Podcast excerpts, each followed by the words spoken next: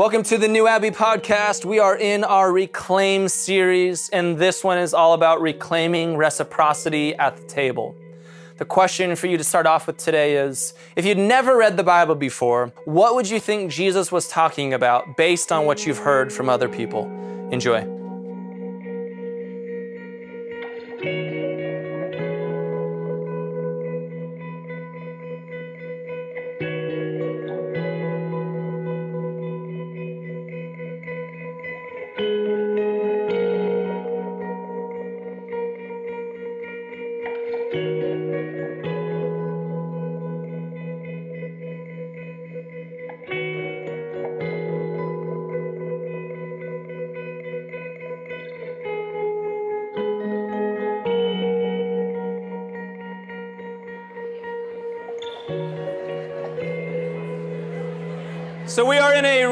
Reclaim series where a lot of what we're trying to do this year is to reclaim some things, to pick some things back up. That many of us in this room have lived in the world where we've just thrown, thrown a lot of things up in the air. And we said, that just doesn't work for me anymore. That idea of God, or that idea of church, or that idea of faith that framework that somebody has given me doesn't work. And as those things land, what we want to do is to repick some of that up. The challenge with that, though, is that you have to practice the things that you pick back up. They just can't be ideas. Imagine if you just had ideas about working out. Right? Imagine, yeah. Imagine that your whole life you were a runner. Your family were a family of runners. And you got to that point where you're like, I'm just not running anymore. I don't like running. But running has been hardwired in you now at that point because that's the world that you grew up with. And then now you decide to yourself, I am going to pick up the idea of Pilates. I'm going to think about Pilates. I'm going to look at Pilates establishments online, right? And I'm going to talk to other people who also think about Pilates. You would get nowhere. But we do that all the time when we do this deconstruction thing with God. We grew up in an environment where they forced us to practice some things, or I willingly did it. What was the song we were singing this morning that was like embedded? Oh, yeah. Every move I make, I make. Yeah. Right? Some of you heard that song, and there is a seven year old in VBS who just came alive in you right now, right?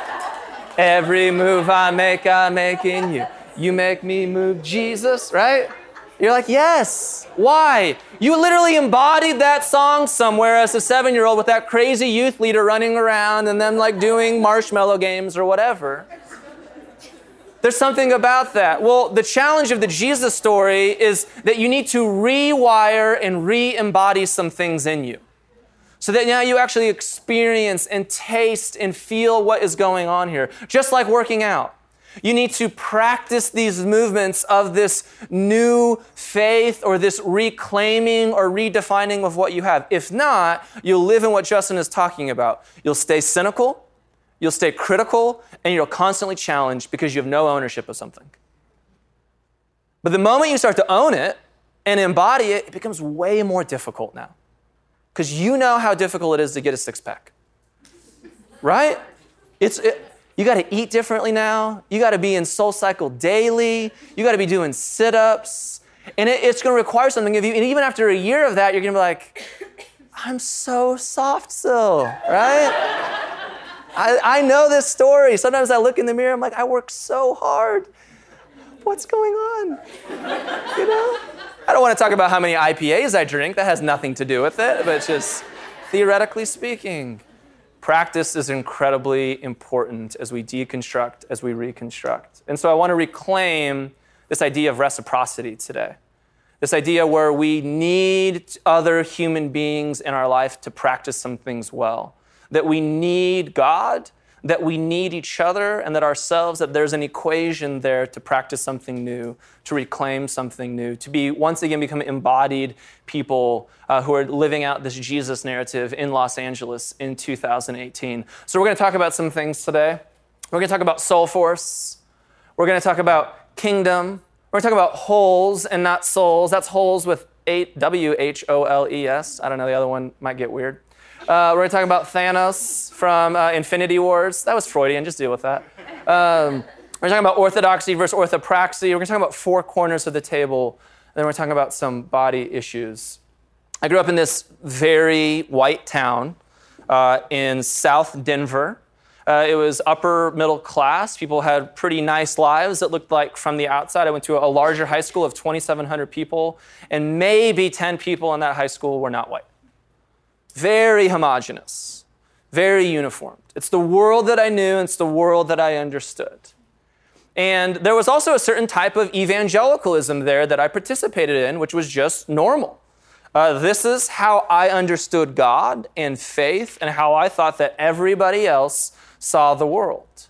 And then I went to Azusa Pacific University and I began to deconstruct some things, right? I went in uh, going to be a biblical studies major because I knew so much about the Bible that I was excited to share my knowledge with my professors. Uh, and they were going to be grateful about that. And then I go and I realize, oh, this thing is way bigger than I ever even understood there's so much complexity here and there's so many layers and there's so many questions that have arisen. But at APU, one of the great things about it, and I think this is true of a lot of uh, educational institutions, is that at its best, education also gives you practice.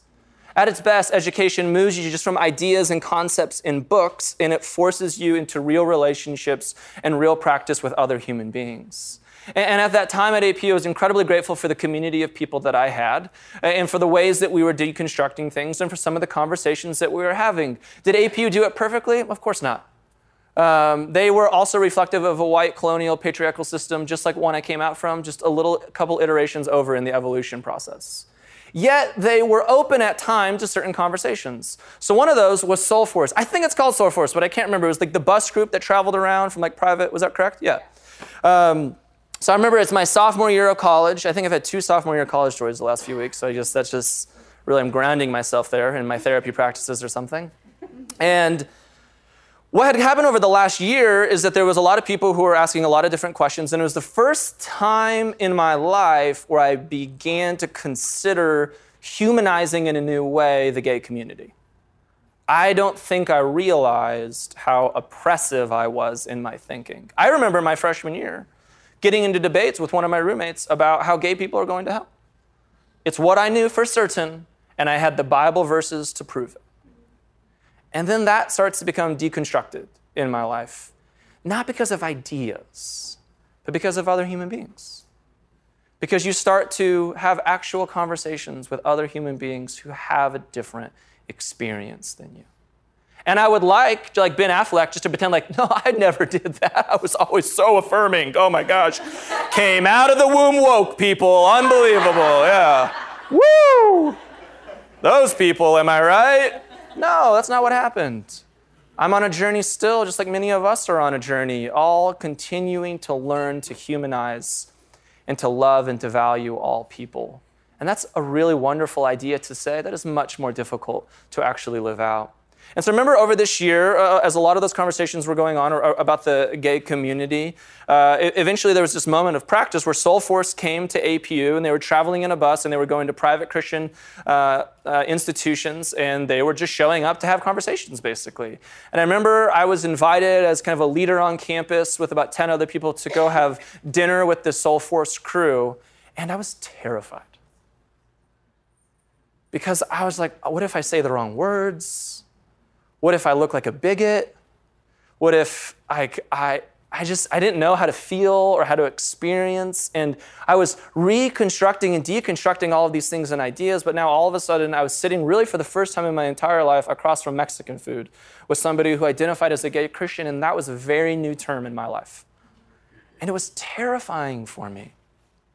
But I needed that moment because that moment, like many other moments of my life, embodied something that allowed me to love, care, listen, hear another human being in the same way that they could hear my story. And there was evolution and change that happened in that moment, versus if I sat in a room for the next 10 years and I talked about the idea of gay people. How would that ever work out? And now I'm here in, in this point in my life, and I'm grateful for those moments to have evolved in such a way that I don't live into those fears anymore, but I still have other fears that I'm not doing it right, that I'm not inclusive enough, or I'm not whatever. And part of this is just to be a part of the graciousness of all of us in our journey of we're all figuring this thing out together. We're all figuring out diversity and unity and inclusive, inclusivity together. And we do it not by ideas, but we do it by actual practice. So, with that, uh, let's read from Luke chapter 9. When the apostles returned, uh, again, if you remember before, uh, Jesus had called some of the disciples, he had made them apostles. Disciples is this idea of being a student or a learner or a pupil, and that we just haven't done a good job of that in Christianity in the West. Mainly, again, it's also been a set of ideas. You learn some things about Jesus, and even how we tell people that you're a good Christian is by how. If you show up to church to hear other ideas, if you do quiet time where you hear more ideas, right? And if you pray where you hear your own ideas is what makes people good Christians. Instead of, no, to be a good follower of this Jesus, to be a good student, you got to go out there in some blood and some sweat and some tears, and you got to figure this thing out, and you're going to do it by, by failing forward. That's just what it means to be human. And so, even the disciples' journey here is one of them just figuring it out, and Jesus being gracious to that. Jesus taking some of these students and making some of them apostles and saying, now you're ready to be some sent ones, is the word for apostle there. Now you're ready to go get in the game and to practice this in some other ways. So they go out there, they heal some sick, is what the scriptures say before, right? They tell people about the kingdom of God, and then they come back. So when the apostles returned, they reported to Jesus what they had done. Then he took them with them, and they withdrew by themselves to a town called Bethsaida. But the crowds learned, learned about it and followed him. By the way, I totally hate this verse. Because if I was the apostle who went out and I came back, I'm a good Enneagram 3. I want to like be on a stage with spotlights on me and say, "Jesus, let me tell you about what I did out there." Right? And in the story, it's kind of moving on beyond that for a reason. It's, it's almost saying to us, they went out and did some things, but their educational process hadn't ended.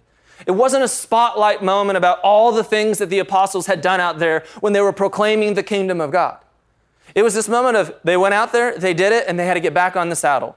They went out there, they worked hard, they you know, did all the things they were supposed to do. They did some processing, and then they got to keep practicing. In the theological world, we call it uh, praxis theory praxis right? You got to practice some things, you got to have some theory, then you got to practice it again. And we see this movement and rotation all the time in the Gospel of Luke, which is, I think, incredibly helpful for us as human beings. So Jesus welcomed them and spoke to them about the kingdom of God and healed those who needed healing. Late in the afternoon, the 12, so we're still talking about these apostles, these sent ones, came to him and said, Send the crowd away so they can go to the surrounding villages and countryside and find food and lodging because we are in a remote place here. He replied, You give them something to eat. They answered, We have only five loaves of bread and two fish, unless we go and buy food for all the crowds. About 5,000 men were there. But he said to his disciples, Have them sit down in groups of about 50 each. And the disciples did so, and everyone sat down, taking the five loaves and the two fish, and looking up to heaven, he gave thanks and broke them. Then he gave to the disciples to distribute to the people. They all ate and were satisfied, and the disciples picked up 12 basketfuls of broken pieces that were left over. There's something really fascinating that happens in the story here if you're paying close attention. And one of them is that we begin the narrative by talking about apostles and then all of a sudden, the apostles get to this place of like, we don't have enough to feed them. And the language changes again. Now they're disciples. And you'll see this movement in the Gospel of Luke a bunch of different times. It's going back and forth saying, remember, this is about the human journey. This isn't about people who lived 2,000 years ago and who are dead. This is about your actual encounter with the human experience and how Christ is a part of that. This is about saying there are some moments in life where you're going to practice some things, you're going to go be some apostles, you're going to go figure some stuff out, and then in the very next moment, you're going to feel like you're a student again. Be gracious to yourself in that process. Be gracious to yourself where you're at in your evolutionary journey. That's totally okay. And know that in your process, there's going to be this constant need of reciprocity with other human beings in your life, and there's going to be this constant need of reciprocity with God. Because at the end of the day, we are finite. At the end of the day, we are powerless, but we are not helpless. And so we can learn some things and we can grow in some things, and we can trust that God is part of that practice. So let's talk about the kingdom of God really quick. A lot of what I grew up with is why I asked the question before about like what would you think that Jesus was all about? A lot of what I thought Jesus was all about was saving souls, right? And telling people what sinners they were. Anyone have a story similar to that is what you would think that Jesus was all about. Right? But the gospels primarily, particularly Matthew, Mark and Luke, talk about the kingdom of God more than they talk about any other concept. But the kingdom of God was not something that I was taught uh, in my formative years. The kingdom of God was only language that was used for this other alternate reality of heaven that is somewhere in the clouds that happens someday later. And yet, the language of the kingdom of God in the Gospels is this revolutionary reality of what is taking place now, right? It's a new world order that Jesus is commissioning. It is an ultimate reality that Jesus is inviting us into. It is politically rich what the scriptures are saying when it uses the language of the kingdom of God, because there was already another kingdom there. There was a kingdom of Rome. There was a Caesar who ruled that kingdom, and they did not want other kingdoms. And when other people talked about other kingdoms, they killed them. And yet we have domesticated that in a million different ways. And I try to say this in here a bunch because it's something that we all have to rewire. We are Americans who live in a time and place in history in which we are some of the most powerful people that the world has ever seen. And most of the theology of Jesus that we have been given is a theology that is rooted in power and rooted in not challenging the kingdoms of this world because we're the rulers of this kingdom. Why would we want to challenge our comfort and security? Why would we want to challenge our very great lives? We don't want to challenge that in any way, shape, or form, to be honest. So much so that I'm always fascinated with, with the scriptures in, in, in, a lot of different ways and, and with society for some other ways. That in society, I'm curious how things that we would tell individuals is morally wrong, we often tell that the systemic levels that it's like great and that we really value this. What I mean by this is in, in our society, we're angry at poor people when they steal or when they're violent. Right? Do you hear those narratives like around gun violence? Well, I know that we, need, we can't fix gun laws because most of the gun violence happens in, right, in people of color communities, right, in poorer areas. Anyone ever heard that rhetoric out there? Right? There's a lot of blame on individuals in the poorer aspects of society. But then what we'll honor is the greatest military machine that the world's ever seen in the United States military with a $790 billion defense budget. So here we say that violence is to be glorified. But in a community where people are poor and their basic needs aren't met, when they choose to be violent, sometimes to, to deal with their basic needs, we put these people in prison for life. There's a discrepancy there, right? Up here in the systems of our kingdom, we say greed is the ultimate goal. Be wealthy, get wealthier, and do it at any and all costs, particularly if it protects the American name and system, right? That our capitalism, that our gospel would go around the world, and that we would rule the world in such a way. But when people are greedy as individuals and they steal or take because they don't have their basic needs met, again, we put them in prison for the, their entire lives.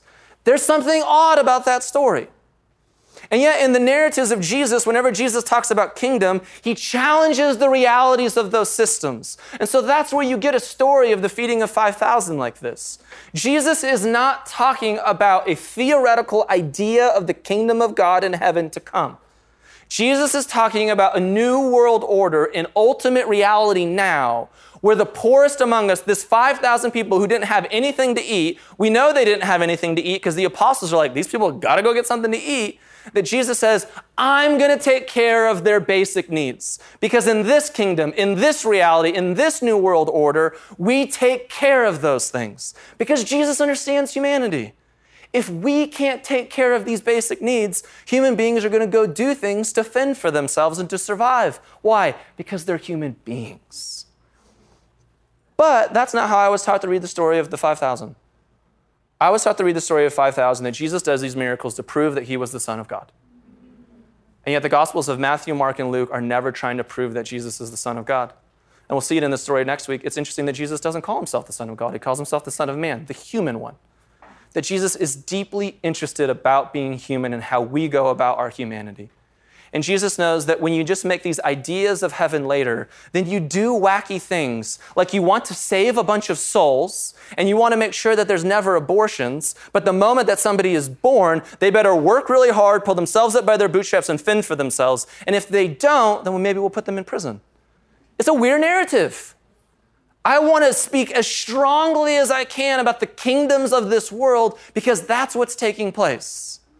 We create structures that honor the powerful, that honor the wealthy. And then we create structures that punish those who have had systemic issues that work against them, and then we want to criminalize it. But in Jesus' New World Order, he sees hungry people in front of them and he hands out all of the entitlements. Jesus would not be elected president. It's just true, right? And so we need to rewire how we understand the kingdom of God and how we understand Jesus because this new world order is asking for us to participate in a very different way. And at times, that will challenge the very things that make us comfortable in our kingdom and in our systems that we have. And so, I was thinking about this idea about when I grew up that it was always about saving souls, and yet I don't know if I had ever thought about it before. I just started looking it up through the scriptures. Do you know how many times Jesus talks about saving souls in the Gospels? Yeah, zero times. Isn't that fascinating? Do you know how many times that Jesus is doing miracles and the miracles are never about proving that he's the Son of God, but they're always about radically transforming people's lives so that they can re enter into relationships themselves? Every time. Because when you feed basic people, when you feed people and you provide their basic needs, now they can go re-enter into society in basic ways. And most of the miracles that Jesus does for sinners is breaking apart the systems of this world so that people can go re-enter into the religious temple system of his day and re-enter back into the political socioeconomic system of their day by providing for their actual needs. So when we talk about this, we have to rewire it in some broader ways. I was watching Infinity Wars uh, the other night.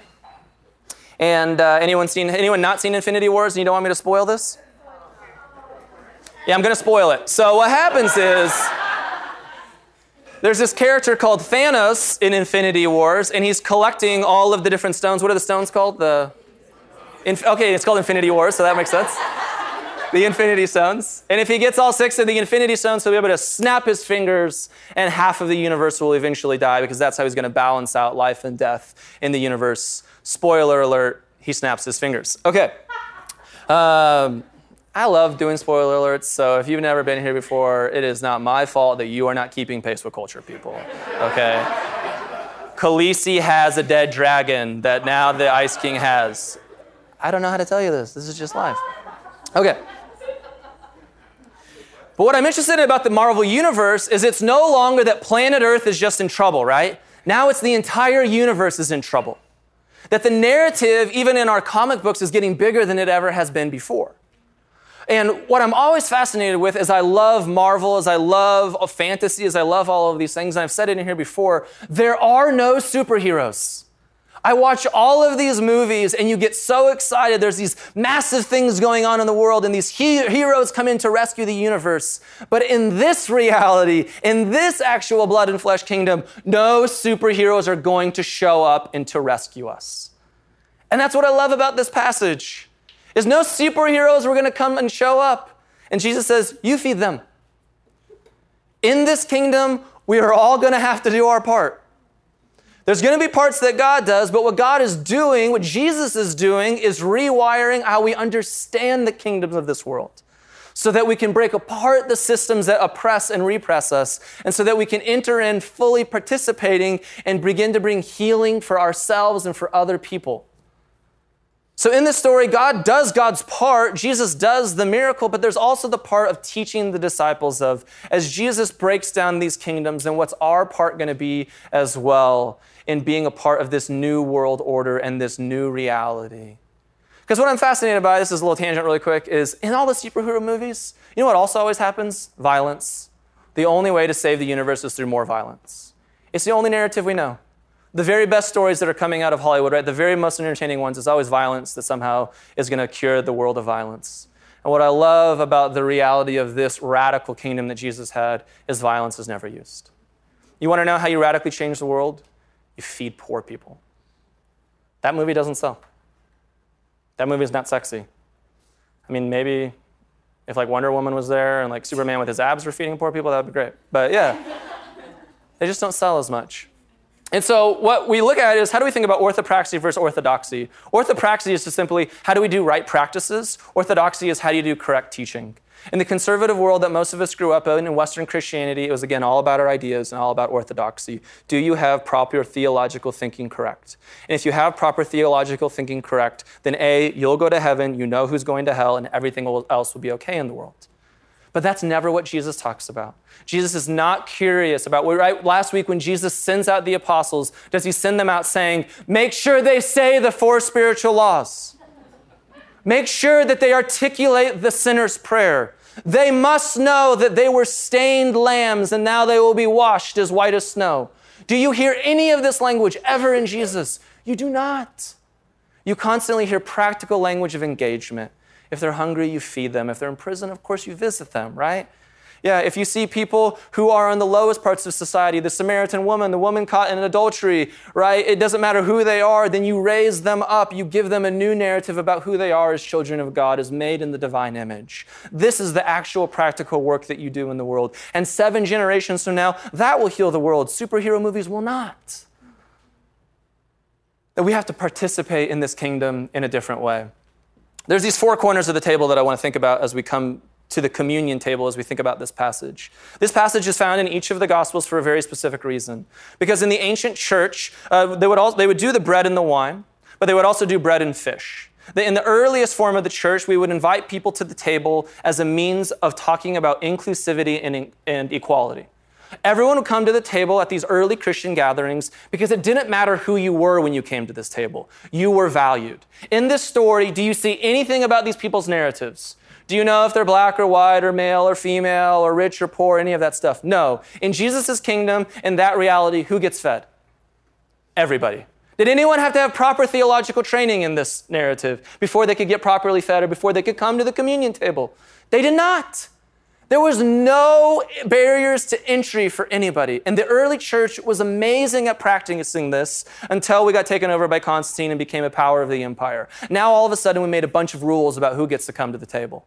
So these early narratives are there to say that in this new world order of Jesus, everybody comes to the table. My belief is that there are four corners to the table in our society. One of those corners of the table, or one of those legs, is your gender. One of those is your race, one is your sexuality, and the other is your economics. These are generally the things that we judge people by. And we line up society based on those four things. And we say, this is what it means to be at the human table. And depending on how you fulfill each of those aspects, we let you sit at certain places at the table. But in this kingdom of Jesus, in this new world order, we say everybody gets to come to the table. We honor those diverse parts of your narrative, but that doesn't either allow you or keep you from coming to it. These are beautiful aspects of your narrative, but you are always welcome. And we don't pretend that those things aren't there. In fact, we know that these are the things that hold up the table, and we want you to share your story at this table. We want you to share about what it means, right, to be an Asian American woman who lives in California, right, or a, a, black male who's straight. It doesn't matter what the thing is. Your narrative is incredibly important. You are always welcome. These are not things that prevent you, these are things that help tell the bigger story of what God is doing. And the early church knew that. And the early church welcomed everybody to the table because of that. And so I always want to reclaim that reciprocity in this community, recognizing I need your narrative and you need my narrative. What is going to bring about healing in this world is our capacity to see the humanity and other people around us.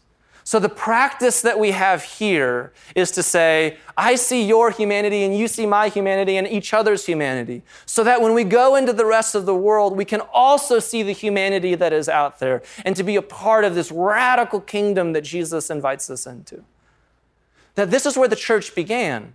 Where the church has always gone wrong is when we take elements and symbols and creeds and the scriptures and we make people more interested in protecting those things than to what those things were pointing towards.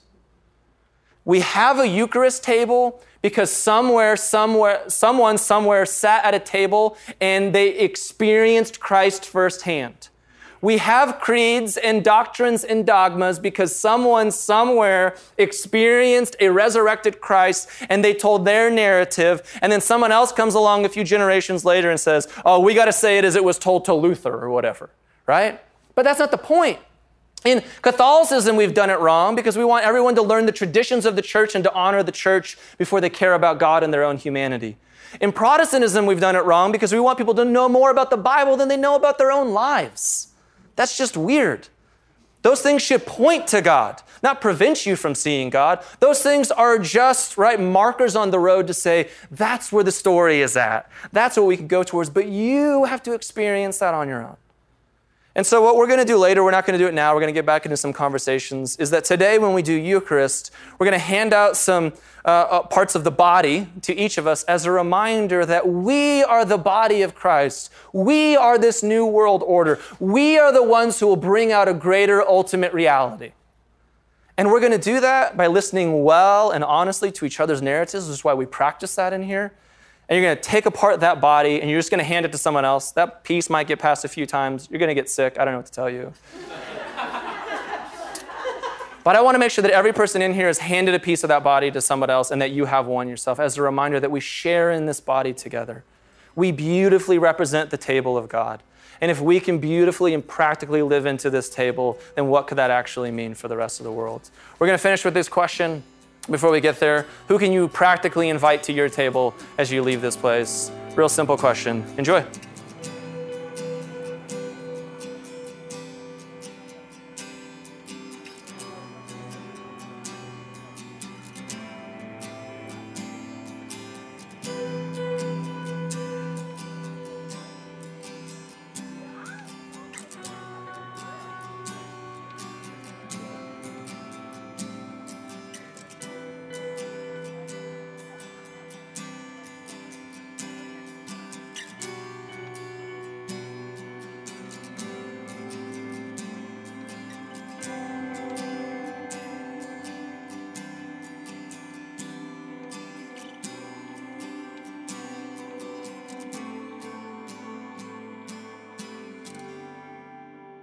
Thanks for listening to the New Abbey podcast. For more information, visit us on the web at www.newabbey.org.